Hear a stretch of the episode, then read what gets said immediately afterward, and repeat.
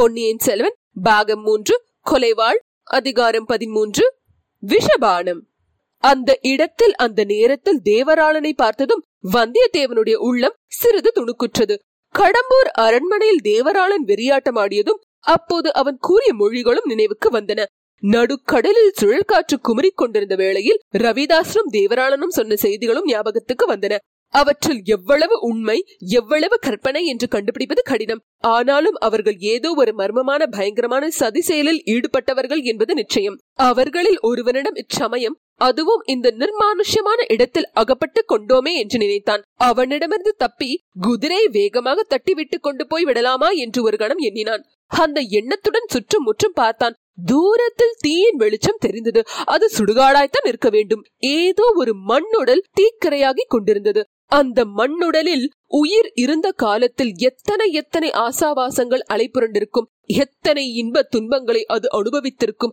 அரை நாழிகை நேரத்தில் மிச்சம் இருக்க போவது ஒரு பிடி சாம்பல் தான் உலகில் பிறந்தவர்கள் எல்லாரும் ஒரு நாள் அடைய வேண்டிய கதி அதுவேதான். மன்னாதி மன்னர்களும் சரி ஏழை பிச்சைக்காரனும் சரி ஒரு நாள் அக்னிக்கு இரையாகி பிடி சாம்பலாக போக வேண்டியவர்களே. திகில் வந்தது போலவே திடீரென்று விட்டு போய் விட்டது. இந்த வேஷ வஞ்சகக்காரனுக்கு பயந்து எதற்காக ஓட வேண்டும்? ஏதோ இவன் சொல்வதற்குத்தான் வந்திருக்கிறான். அதை கேட்டு வைக்கலாமே. ஒருவேளை கொல்லன் உலைக்களத்தில் தான் நுழைந்த போது அங்கிருந்து பின்பக்கம் சென்று மறைந்து கொண்டவன் இவன்தான் போலும். அந்த அதிசயமான வாழ் கூட இவனுடையதா இருக்கலாம்.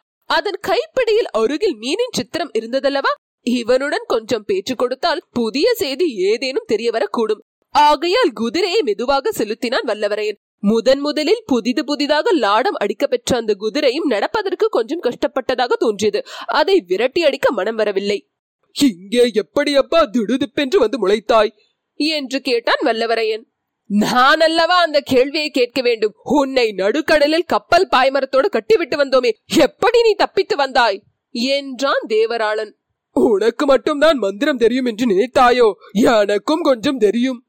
மந்திரத்தில் உனக்கு நம்பிக்கை ஏற்பட்டது பற்றி எனக்கு மிக்க மகிழ்ச்சி. என்னுடைய மந்திர சக்தியால் நீ எங்கே தனியாக போய்க் கொண்டிருப்பாய் என்று நானும் அறிந்து கொண்டேன். அதனால் தான் நான் முன்னால் வந்து காத்திருக்கிறேன். ஏன் காத்திருக்கிறாய்? என்னிடம் உனக்கு என்ன காரியம்? நீயே யோசித்துப்பார் அல்லது மந்திர சக்தியால் கண்டுபிடி. உங்களுடைய ரகசியங்களை நடுக்கடலில் என்னிடம் நீங்கள் சொல்லி இருக்கிறீர்கள் அவற்றில் எவ்வளவு உண்மை எவ்வளவு கற்பனை என்பது எனக்கு தெரியாது. ஆனாலும் அந்த ரகசியங்களை நான் மறந்துவிட தீர்மானித்து விட்டேன். யாரிடமும் சொல்லப் போவதில்லை. அதை பற்றி நானும் கவலைப்படவில்லை. எப்போது நீ அந்த ரகசியங்களை யாரிடமாவது சொல்லலாம் என்று நினைக்கிறாயோ அப்போது உன் நாக்கு துண்டிக்கப்படும். நீ ஊமையாவாய். வந்தியத்தேவனுக்கு உடல் சிலிர்த்தது. தஞ்சையிலும் இலங்கையிலும் அவன் சந்தித்த ஊமை பெண்களை பற்றிய நினைவு வந்தது. சற்று தூரம் சும்மா நடந்தான். இந்த பாவி எதற்காக நம்மை தொடர்ந்து வருகிறான்? இவனிடமிருந்து தப்பி செல்வதற்கு என்ன வழி? கோடிக்கரையில் இருந்தது போல் இங்கேயும் சேற்றுப்பள்ளம் இருந்தால் எவ்வளவு உபயோகமா இருக்கும்? அல்லது ஆற்றில் பிடித்து தள்ளிவிட்டு போகலாமா? அதில் பயனில்லை. ஆற்றில் தண்ணீர் அதிகமாய் கிடையாது. வேறு வழி ஒன்றும் இல்லாவிட்டால் இருக்கவே இருக்கிறது உடைவாள். அதை எடுக்க வேண்டியதுதான். தம்பி நீ என்ன நினைக்கிறாய் என்பது எனக்கு தெரியும். ஆனால் அது கைகூடாது. வீண் முயற்சியில் இறங்காதே. வந்தியத்தேவன் பேச்சை மாற்ற விரும்பினான். அவனிடமிருந்து தப்புவதற்கு சிறிது அவகாசம் வேண்டும். அதுவரை ஏதேனும் பேச்சு கொடுத்து வர வேண்டும். உன் கூட்டாளி ரவிதாசன் எங்கே? தேவராஜன் ஒரு பேய் சிரிப்பு சிரித்துவிட்டு அது உனக்கல்லவா தெரிய வேண்டும். ரவிதாசன் எங்கே? என்று கேட்டான். வந்தியத்தேவன் திடுக்கிட்டான். ரவிதாசனை பற்றிய பேச்சை தான் எடுத்திருக்க கூடாது. எடுத்தது தவறு. ரவிதாசனை இவன் பார்த்து பேசிவிட்டு நம்மை ஆழம் பார்க்கிறானா? அல்லது என்ன தம்பி சும்மா இருக்கிறாய். ரவிதாசன் எங்கே என்று சொல்ல மாட்டாயா? போனால் போகட்டும். அந்த ஓடக்கார பெண் பூங்குழலி எங்கே? அதையாவது சொல். வந்தியத்தேவன் பாம்பை மிதித்தவன் போல் பதறினான். மேலே பேசுவதற்கே அவனுக்கு தயக்கமா இருந்தது அவளை பற்றி நீ ஒன்றும் சொல்ல மாட்டாயாக்கும் போனால் போகட்டும். அவளை நீ காப்பாற்ற நினைப்பதற்கு தக்க காரணம் இருக்கலாம். தம்பி சற்று முன்னால் ஒரு காதல் பாட்டு பாடினாயே. அவளை நினைத்து பாடினாயா? இல்லை சத்தியமா இல்லை என்று வல்லவரேன் பரபரப்போடு கூறினான். ஏன் உனக்கு இவ்வளவு பரபரப்பு? ஏன் இவ்வளவு ஆத்திரம்? சரி சரி அதை பற்றியெல்லாம் பேசிக் கொண்டிருக்க இப்போது அவகாசம் இல்லை. ஏன் என் குதிரையின் முகக்கயிற்றை பிடித்துக் கொண்டிருக்கிறாய்? விட்டுவிடு நான் போகிறேன். அவசர காரியம் இருக்கிறது. நான் வந்த காரியத்தை நீ இன்னும் கேட்கவில்லையே.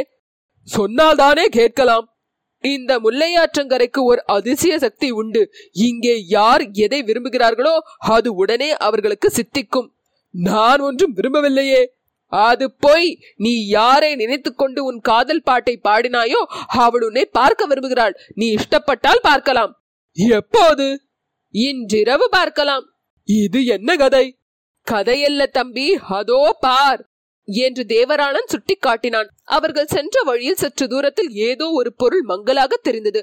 வந்தியத்தேவன் உற்று பார்த்தான். அது ஒரு பல்லக்கு மூடு பல்லக்கு என்று அறிந்தான். ஆஹா அந்த பல்லக்கு எங்கே பார்த்திருக்கிறோம்? ஏன் பழுவூர் இளையராணியின் பல்லக்கு அல்லவா அது? ஒருவேளை அதற்குள்ளே நந்தினி இருக்கிறாளா என்ன? இதை தெரிந்து கொள்ளும் ஆவலை அவனால் கட்டுப்படுத்திக் கொள்ள முடியவில்லை. குதிரையை அந்த பல்லக்கின் அருகில் கொண்டு போய் நிறுத்தினான். பனை சித்திரம் போட்ட பல்லக்கில் மூடு திரை தெரிந்தது. திரை அசைவது போலவும் இருந்தது. உடனே வந்தியத்தேவன் குதிரை மீதிருந்து கீழே குதித்தான். அதே கணத்தில் தேவராளன் தொண்டையிலிருந்து ஒரு விசித்திரமான சப்தம் வெளிவந்தது. அக்கம் பக்கத்திலிருந்து புதர்களின் மறைவிலிருந்து ஏழு எட்டு பேர் திடும் திடும் என்று எழுந்து பாய்ந்து வந்தார்கள். வந்தியத்தேவன் மீது விழுந்தார்கள். அவனால் மீறி அசையவும் முடியாதபடி பிடித்துக் கொண்டார்கள். கால்களையும் கைகளையும் துணியினால் கட்டினார்கள். கண்ணையும் ஒருவன் கட்டினான். உடைவாளை ஒருவன் பலவந்தமாக எடுத்துக்கொண்டான் பிறகு வந்தியத்தேவனை அந்த பல்லக்கினுள்ளே தூக்கி போட்டார்கள். சிலர் உடனே பல்லக்கை தூக்கி கொண்டு விரைந்து நடந்தார்கள். மற்றவர்கள் முன்னும் பின்னும் சென்றார்கள். தேவராளன் முன்னால் வழிகாட்டி கொண்டு சென்றான். ஒருவன் குதிரையை பிடித்துக் கொண்டு நடந்தான். இவ்வளவும் அதிவிரைவில் நடந்துவிட்டன. கண்மூடி திறக்கும் நேரத்தில் என்று சொல்வது மிகையாகாது. வந்தியத்தேவன் தன்னை பலர் வந்து ஏக காலத்தில் தூக்கியதும் திகைத்து போய்விட்டான். அத்தகைய தாக்குதலை அவன் எதிர்பார்க்கவே இல்லை. பல்லக்கில் அவனை தூக்கி போட்டு பல்லக்கு நகர ஆரம்பித்த வரையில் அவனால் எதுவும் சிந்திக்கவும் முடியவில்லை. என்ன நடக்கிறதென்றே தெரிந்து கொள்ளவும் முடியவில்லை. ஆனால் பல்லக்கு நகர ஆரம்பித்ததும் சிறிது சிறிதாக மனம் தெளிவடைந்தது. கண்ணின் கட்டு சுலபமாக நழுவி விட்டது கட்டியிருந்த கைகளினால் பல்லக்கின் திரையை விளக்கிக் கொண்டு பார்த்தான். நதிக்கரையிலிருந்து குறுக்கே இறங்கி பல்லக்கு எங்கேயோ போகிறது என்பதை அறிந்து கொண்டான். அவனுடைய கையின் கட்டுகளையும் காலின் கட்டுகளையும் அவிழ்த்து கொண்டு விடுதலை பெறுவது அவ்வளவு கஷ்டமான காரியம் அன்று. பல்லக்கிலிருந்து குதிப்பதும் எளிதாகத்தான் இருக்கும். குதிரையோ பின்னால் வந்து கொண்டிருந்தது. அந்த ஏழு எட்டு பேரையும் உதறி தள்ளிவிட்டு குதிரையின் மீது பாய்ந்தேறி செல்லுவதும் அவனுக்கு முடியாத காரியமாக இருக்காது. அவ்விதம் செய்யலாமா என்று யோசித்தான். ஆனால் ஏதோ ஒன்று குறுக்கே நின்று தடை செய்தது. அந்த பல்லக்கினுள்ளே ஒரு அபூர்வமான மனம் சூழ்ந்திருந்தது. அது முதலில் அவனுக்கே உற்சாகத்தை அளித்தது. அதன் கவர்ச்சியிலிருந்து விடுவித்துக் கொண்டு போக எளிதில் மனம் வரவில்லை. இந்த பல்லக்கு தன்னை எங்கே கொண்டு போய் சேர்க்கப் போகிறது? நந்தினியிடம்தான் சேர்க்கும் என்று ஊகிப்பதற்கு காரணங்கள் இருந்தன. அவளை பார்க்க வேண்டும் என்ற ஆசை அவன் உள்ளத்தின் அடிவாரத்தில் லேசாக தலை காட்டியது. வர வர அது பெரும் ஆர்வமாக வளர்ந்தது. அதற்கு எவ்வளவோ ஆட்சேபங்கள் தோன்றின. ஆட்சேபங்களை எல்லாம் மீறி ஆசை விஸ்வரூபம் கொண்டது. என்னதான் செய்து விடுவாள் நம்மை? எண்ணத்துக்காகத்தான் அழைக்கிறாள் என்று பார்த்து விடலாமே ஏதாவது தெரிந்து கொள்ள முடிந்தால் தெரிந்து கொள்ளலாமே. சூழ்ச்சிக்கு சூழ்ச்சி செய்ய தன்னால் முடியாமலா போய்விடும். மறுபடியும் அவளை பார்க்கும்படியான சந்தர்ப்பம் கிடைக்குமா என்பது சந்தேகம்தான். தஞ்சாவூருக்கு போக வேண்டிய அவசியம் இனி ஏற்பட போவதில்லை. அங்கே போவதும் அபாயகரம். அதை காட்டிலும் வழியிலேயே பார்த்து விடுவது எளிதான காரியம். இன்னும் ஒரு தடவை அவளையும் பார்த்துத்தான் வைக்கலாமே. ஹாம் ஹாம். நந்தினியை பார்க்க வேண்டும் என்பதற்கு இன்னொரு அவசியமான காரணமும் இருந்தது. இலங்கையில் அவன் பார்த்த அந்த ஊமை அரசி அவள் நந்தினி போல் இருப்பதாக தான் எண்ணியது சரியா? அதை தெரிந்து கொள்ள வேண்டாமா? இவ்விதம் வந்தியத்தேவன் யோசித்துக் கொண்டிருக்கும் போதே அவன் தலை சுழன்று தூக்கம் வருவது போல தோன்றியது. இல்லை இல்லை இது தூக்கம் இல்லை பகலிலே தான் அவ்வளவு நேரம் தூங்கியாகிவிட்டதே. இது ஏதோ மயக்கம். இந்த பல்லக்கில் சூழ்ந்துள்ள மனம்தான் நம்மை இப்படி மயக்குகிறது. ஐயோ இது என்ன பயங்கர அபாயம். பல்லக்கிலிருந்து குதித்து விட வேண்டியதுதான். வந்தியத்தேவன் கை கட்டை அவிழ்த்துக் கொள்ள முயன்றான். முடியவில்லை. கைகள் அசையவே இல்லை. எழுந்து உட்கார முயன்றான். அதுவும் முடியவில்லை. கால்களை அடித்துக் கொள்ள பார்த்தான். கால்களும் அசைய மறுத்தன. அவ்வளவுதான். கண் நிமைகள் மூடிக்கொண்டன. அறிவு விரைவாக மங்கியது. மயக்கம் அவனை முழுவதும் ஆட்கொண்டது. வந்தியத்தேவன் மயக்கம் தெளிந்து கண் விழித்த போது பழைய நினைவுகள் வந்து பல்லக்கிலிருந்து குதிக்க முயன்றான். ஆனால் விந்தை விந்தை அவன் அப்போது பல்லக்கில் இல்லை. விசாலமான ஓர் அறையில் இருந்தான். அந்த அறை தீபங்களினால் பிரகாசமாக விளங்கிற்று. இங்கேயும் ஏதோ மனம் சூழ்ந்திருந்தது. ஆனால் பழைய மாதிரி மனம் இல்லை அகிர் புகையின் மனம் போல தோன்றியது. முன்னே அவன் அனுபவித்தது அறிவை மயக்கிய மனம். இது அறிவை தெளிவு செய்த மனம். படுத்திருந்த ஆசனத்திலேயே எழுந்து உட்கார்ந்தான். சுற்றும் முற்றும் பார்த்தான். கதவு ஒன்று திறந்திருந்தது. வந்தியத்தேவன் ஆவலுடன் பார்த்தான். திறந்த கதவன் வழியாக நந்தினி வந்தாள். வந்தவளை கண்கொட்டாமல் அவன் பார்த்து கொண்டிருந்தான். அவனுடைய வியப்புக்கும் திகைப்புக்கும் பல காரணங்கள் இருந்தன. வர்ணனை கிட்டாத அவளுடைய சௌந்தரியம் ஒரு காரணம். எதிர்பாராத முறையில் அவளை சந்திக்கும்படி நேர்ந்தது இன்னொரு காரணம். இலங்கையில் அவன் பார்த்திருந்த மூதாட்டியின் உருவத்தோடு இந்த யுவத்தியின் உருவம் எவ்வளவு ஒத்திருக்கிறது என்ற எண்ணம் மற்றொரு காரணம். உருவங்கள் ஒத்திருக்கின்றனவா? அல்லது அந்த மூதாட்டிதான் உயரிய ஆடை ஆபரணங்களை அணிந்தபடியால் இப்படி தோற்றமளிக்கிறாளா? இனிய கிண்கிணி நாதக்குரலில் ஐயா நீர் மிகவும் நல்லவர் என்று கூறினாள் நந்தினி. வந்தியத்தேவன் வந்தனம். என்றான். நல்லவர்க்கு அடையாளம் சொல்லாமற் போவதுதானே தஞ்சை அரண்மனையிலிருந்து என்னிடம் சொல்லிக் கொள்ளாமலேயே போய்விட்டீர்கள் அல்லவா வந்தியத்தேவன் நகைத்தான். தஞ்சை கோட்டைக்குள் வருவதற்கு உமக்கு நான் உதவி செய்தேன். என் கை விரலிலிருந்து பனைமுத்திரை மோதிரம் எடுத்து கொடுத்தேன். அதை என்னிடம் திருப்பி கொடுத்து விட்டாவது போயிருக்க வேண்டாமா? வந்தியத்தேவன் வெட்கித்த மௌனமாக நின்றான். எங்கே? இப்போவாவது அதை திருப்பி கொடுக்கலாம் அல்லவா அதன் உபயோகம் தீர்ந்து போயிருக்குமே. மறுபடியும் தஞ்சை கோட்டைக்கு வரும் எண்ணம் உமக்கு இல்லைதானே? என்று கூறி நந்தினி தன் அழகிய மலர்க்கரத்தை நீட்டினாள். தேவி அந்த முத்திரை மோதிரத்தை இலங்கை தளபதி பூதி விக்ரமகேசரி கைப்பற்றி கொண்டு விட்டார். ஆகையால் அதை திருப்பிக் கொடுக்க இயலவில்லை. மன்னிக்க வேண்டும். என்றான் வந்தியத்தேவன். என்னுடைய ஜென்ம சத்ருவிடம் நான் உமக்கு கொடுத்த மோதிரத்தை கொடுத்து விட்டீரல்லவா மிக்க நன்றியுள்ள மனிதர் நீர். நானாக கொடுத்து விடவில்லை பலவந்தமாக எடுத்துக்கொண்டார்கள் வானாதி ராயர் குலத்தில் உதித்த வீராதி வீரர் பலவந்தத்துக்கு உட்பட்டு ஒரு காரியம் செய்தீரா? என்னால் நம்ப முடியவில்லை. அம்மணி இங்கே இச்சமயம் நான் வந்திருப்பதும் பலவந்தம் காரணமாகத்தானே? தங்களுடைய ஆட்கள் உண்மையை சொல்லுங்கள் ஐயா. நன்றாய் நினைத்து பார்த்து சொல்லும். பலவந்தத்தினால் மட்டும் நீர் இங்கே வந்தீரா? இஷ்டப்பட்டு வரவில்லையா? பல்லக்கில் ஏற்றப்பட்ட பிறகு கீழே குதித்து ஓடுவதற்கு உமக்கு சந்தர்ப்பம் இல்லையா என்று நந்தினி கேட்ட கேள்விகள் கூறிய அம்புகளைப் போல் வந்தியத்தேவன் நெஞ்சை துளைத்தன. ஆம் இஷ்டப்பட்டுத்தான் வந்தேன். என்றான். எதற்காக வந்தீர்? தாங்கள் எதற்காக என்னை அழைத்து வர செய்தீர்கள்? என் முத்திரை மோதிரத்தை திருப்பி கேட்பதற்காக. அது மட்டும்தானா? இன்னும் ஒரு காரணம் இருக்கிறது. என் கணவரின் பாதுகாப்புக்கு உட்பட்ட பொக்கிஷ நிலவரையில் நீர் அன்றிரவு இருந்தீரல்லவா? வந்தியத்தேவன் திடுக்கிட்டான். எனக்கு தெரியாது என்றா எண்ணினீர்? அழகுதான். எனக்கு தெரிந்திராவிட்டால் அன்றிரவு நீர் தப்பி சென்றிருக்க முடியுமா? தேவி ஆம் எனக்கு தெரியும். பெரிய பழுவேட்டரருக்கும் தெரியும். உம்மை அங்கேயே கொன்று போட்டுவிட வேண்டும் என்று பழுவேட்டரர் சுரங்க வழிகாவலனுக்கு கட்டளையிட்டார். அவர் அப்பால் சென்றதும் நான் அந்த கட்டளையை மாற்றிவிட்டேன். அதனால் நீர் பிழைத்தீர். உம்முடைய அழகான நண்பன் ஆபத்துக்கு உள்ளானான். இல்லாவிடில் அந்த பொக்கிஷ நிலவரையில் முத்து குவியல்களுக்கு பக்கத்தில் உம்முடைய எலும்புகள் இப்போது கிடைக்கும். வந்தியத்தேவன் வியப்பு கடலில் மூழ்கினான். அவள் கூறியவையெல்லாம் உண்மை என்று அவனால் நம்ப முடியவில்லை. உண்மை இல்லாவிட்டாலும் தான் அன்று அங்கு ஒளிந்திருந்தது எப்படி தெரிந்தது? சம்பிரதாயத்துக்காவது நன்றி கூற வேண்டியது அவசியம் என்று கருதி அம்மணி என்று ஏதோ சொல்ல ஆரம்பித்தான். வேண்டாம் மனத்தில் இல்லாததை வெளியில் எதற்காக சொல்ல பார்க்கிறீர்? எனக்கு நன்றி செலுத்த முயல வேண்டாம். இல்லை தேவி. உம்முடைய உயிரை என்று காப்பாற்றியதை பற்றி எதற்காக சொன்னேன் தெரியுமா?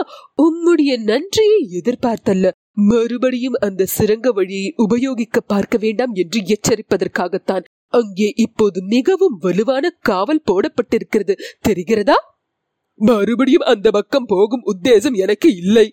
அது ஏன் இருக்க போகிறது? உதவி செய்தவர்களை நினைக்கும் வழக்கமேதான் உமக்கு இல்லையே. உம்மால் உம்முடைய சிநேகிதன் ஆபத்துக்கு உள்ளானான். அவனை என்னுடைய அரண்மனைக்கு எடுத்து வர செய்து அவனுக்கு வைத்தியம் பண்ணுவித்து குணப்படுத்தி அனுப்பினேன். அதில் உமக்கு திருப்திதானே? அல்லது நம்பிக்கை துரோகத்தை போல் சிநேக துரோகமும் உன்னுடன் பிறந்ததா? நந்தனையின் வார்த்தை ஒவ்வொன்றும் விஷபானத்தை போல் வந்தியத்தேவனுடைய உள்ளத்தில் ஊடுருவி சென்றது. அவன் துடி துடித்து மௌனமாய் இருந்தான் உம்முடன் கோடிக்கரைக்கு வந்த வைத்தியர் மகனைத்தான் உமக்கு பதிலாக பிடித்துக் கொடுத்து அனுப்பினீர். அவன் என்ன ஆனான் என்று விசாரித்தீரா? தங்களை கேட்க எண்ணினேன். சொல்கிறேன். ஆனால் உம்முடன் இலங்கையிலிருந்து புறப்பட்ட இளவரசர் அருள்மொழிவர்மர் என்ன ஆனார்? அதை சொன்னால் நான் வைத்தியர் மகனை பற்றி சொல்லுவேன். வந்தியத்தேவனுக்கு உடம்பை ஒரு உலுக்கு உலுக்கி போட்டது. இளவரசரை பற்றி அறிவதற்காகத்தான் தன்னை இவள் இப்படி பாடாய் படுத்தினாளோ என்று தோன்றியது. ஏமாந்து போகக்கூடாது என்று தீர்மானித்துக் கொண்டான். அரசி அதை பற்றி மட்டும் என்னை கேட்க வேண்டாம். என்றான். ஆம் அதை பற்றி மட்டும் கேட்க கூடாதுதான். கேட்டாலும் உம்மிடமிருந்து மறுமொழி வராது என்று எனக்கு தெரியும். உம்முடைய காதலி எப்படி இருக்கிறாள்? அதை பற்றியாவது எனக்கு சொல்லலாமா? வந்தியத்தேவனுடைய கண்ணில் தீப்பொறி பறந்தது. யாரை சொல்லுகிறீர்கள்? ஜாக்கிரதை! என்றான். ஆஹா நான் ஜாக்கிரதையாகத்தான் இருக்கிறேன். அந்த பழையாறை மகாராணியை செல்வதாக எண்ண வேண்டாம்? அவள் உம்மை கண்ணெடுத்தும் பார்க்க மாட்டாள். தன் காலில் ஒட்டிய தூசிக்கு சமமாக உம்மை மதிப்பாள். உம்மை இலங்கையில் கொண்டு சேர்த்து திரும்பியும் அழைத்து வந்தாளே அந்த ஓடக்கார பெண்ணை பற்றி கேட்கிறேன். பூங்குழலி உமது காதலி அல்லவா? இல்லை இல்லவே இல்லை. அவளுடைய காதலர்களை அவளே எனக்கு காட்டினாள். நள்ளிரவில் கோடிக்கரை சதுப்பு நிலத்தில் கிளம்பிய கொள்ளிவாய் பிசாசுகளை எனக்கு காட்டினாள். அவர்கள்தான் தன்னுடைய காதலர்கள் என்று சொன்னாள். அவள் பாகியசாலி ஏனெனில் அவளுடைய காதலர்கள் ஒளி வடிவம் பெற்றிருக்கிறார்கள். பிரகாசமாக கண்முன் தோன்றுகிறார்கள். என்னுடைய காதலர்களோ இருள் வடிவமானவர்கள். உருவம் அறிய முடியாதவர்கள். இருள் அடைந்த பாழும் மண்டபத்தில் நீர் எப்போதாவது நள்ளிரவு நேரத்தில் படுத்திருந்ததுண்டா? வவ்வால்களும் மாந்தைகளும் இறகுகளை சடபடவென்று அடித்துக்கொண்டு அந்த இருண்ட மண்டபங்களில் உரு தெரியாத வடிவங்களாக பறந்து திரிவதை பார்த்ததுண்டா? அம்மாதிரி வடிவங்கள் என் உள்ளமாகிய மண்டபத்தில் ஓயாமல் பறந்து அலைகின்றன. இறகுகளை அடித்துக் கொள்கின்றன. என் நெஞ்சை தாக்குகின்றன. என் கண்ணத்தை இறகுகளால் தேய்த்து கொண்டு செல்கின்றன. அந்த இருள் வடிவங்கள் எங்கிருந்து வருகின்றன? எங்கே போகின்றன? ஏன் என்னை சுற்றி சுற்றி வட்டமிடுகின்றன? ஐயோ உமக்கு தெரியுமா? இவ்விதம் கூறிவிட்டு நந்தினி வெறி கொண்ட கண்களால் அங்கும் இங்கும் பார்த்தாள். வந்தியத்தேவனுடைய வயிறு நெஞ்சமும் கலங்கி போயிற்று. ஒரு பக்கம் இரக்கமும் இன்னொரு பக்கம் இன்னதென்று தெரியாத பயமும் அவன் மனத்தில் குடிக்கொண்டன தேவி வேண்டாம் கொஞ்சம் சாந்தி அடையுங்கள். என்றான். என்னை சாந்தி அடையும்படி சொல்வதற்கு நீர் யார்? என்று கேட்டாள் நந்தினி. நான் வானர் குலத்தில் வந்த ஏழை வாலிபன் தாங்கள் யார் தேவி? நான் யார் என்றா கேட்கிறேன்? அதுதான் எனக்கும் தெரியவில்லை. அதை கண்டுபிடிக்கத்தான் முயன்று கொண்டிருக்கிறேன். நான் யார்? மானிட பெண்ணா? அல்லது பேயா பிசாசா என்று கேட்கிறீரா? இல்லை இல்லை. தேவலோகத்திலிருந்து தவறி விழுந்த தேவ பெண்ணாகவும் இருக்கலாம் அல்லவா? தெய்வ சாபத்தினால். ஆம் தெய்வ சாபம் என் பேரில் ஏதோ இருக்கிறது. அது என்னவென்று மட்டும் தெரியவில்லை. நான் யார் எதற்காக பிறந்தேன் என்பதை அறியேன். இதுவரையில் ஒரே ஒரு சுசகத்தை மற்றும் தெய்வம் எனக்கு அளித்திருக்கிறது. இதோ பார்! என்று கூறி நந்தினி அவள் அருகில் இருந்த வாளை எடுத்து காட்டினாள். புதிதாக செப்பனிடப்பட்ட அந்த கூறிய வாள் தீப வெளிச்சத்தில் பளபளவென்று ஜொலித்து கண்ணை பறித்தது. வந்தியத்தேவன் அந்த வாளை பார்த்தான். பார்த்த உடனே அது கொல்லன் பட்டறையில் தான் பார்த்த வாள் என்பதை தெரிந்து கொண்டான். இதுவரை நந்தினியின் வார்த்தைகளாகிற விஷபானங்களினால் அவன் துடித்துடித்துக் கொண்டிருந்தான். இப்போது இரும்பினால் செய்த வாளாயுதத்தை பார்த்ததும் அவனுடைய மனம் திடப்பட்டது. ஏனெனில் வாள் வேல் முதலிய ஆயுதங்கள் அவனுக்கு பழக்கப்பட்டவை. பிறந்தது முதல் அவனுடன் உறவு பூண்டவை. ஆகையால் பயமில்லை. நந்தினி அந்த வாளை தன் பேரில் பிரயோகிப்பதா இருந்தாலும் பயம் கிடையாது. தேவி பார்த்தேன். வாளை பார்த்தேன். வேலைப்பாடு அமைந்த வாழ் அரச குலத்துக்கு உரிய வாழ் வீராதி வீரர்களின் கைகளுக்கு உகந்த வாழ் அது மெல்லியல் கொண்ட தங்கள் அழகிய கையில் எப்படி வந்தது? அதன் மூலம் தெய்வம் தங்களுக்கு அளித்திருக்கும் சூசகம்தான் என்ன? என்று கேட்டான். இத்துடன் அதிகாரம் பதிமூன்று முற்றிற்று.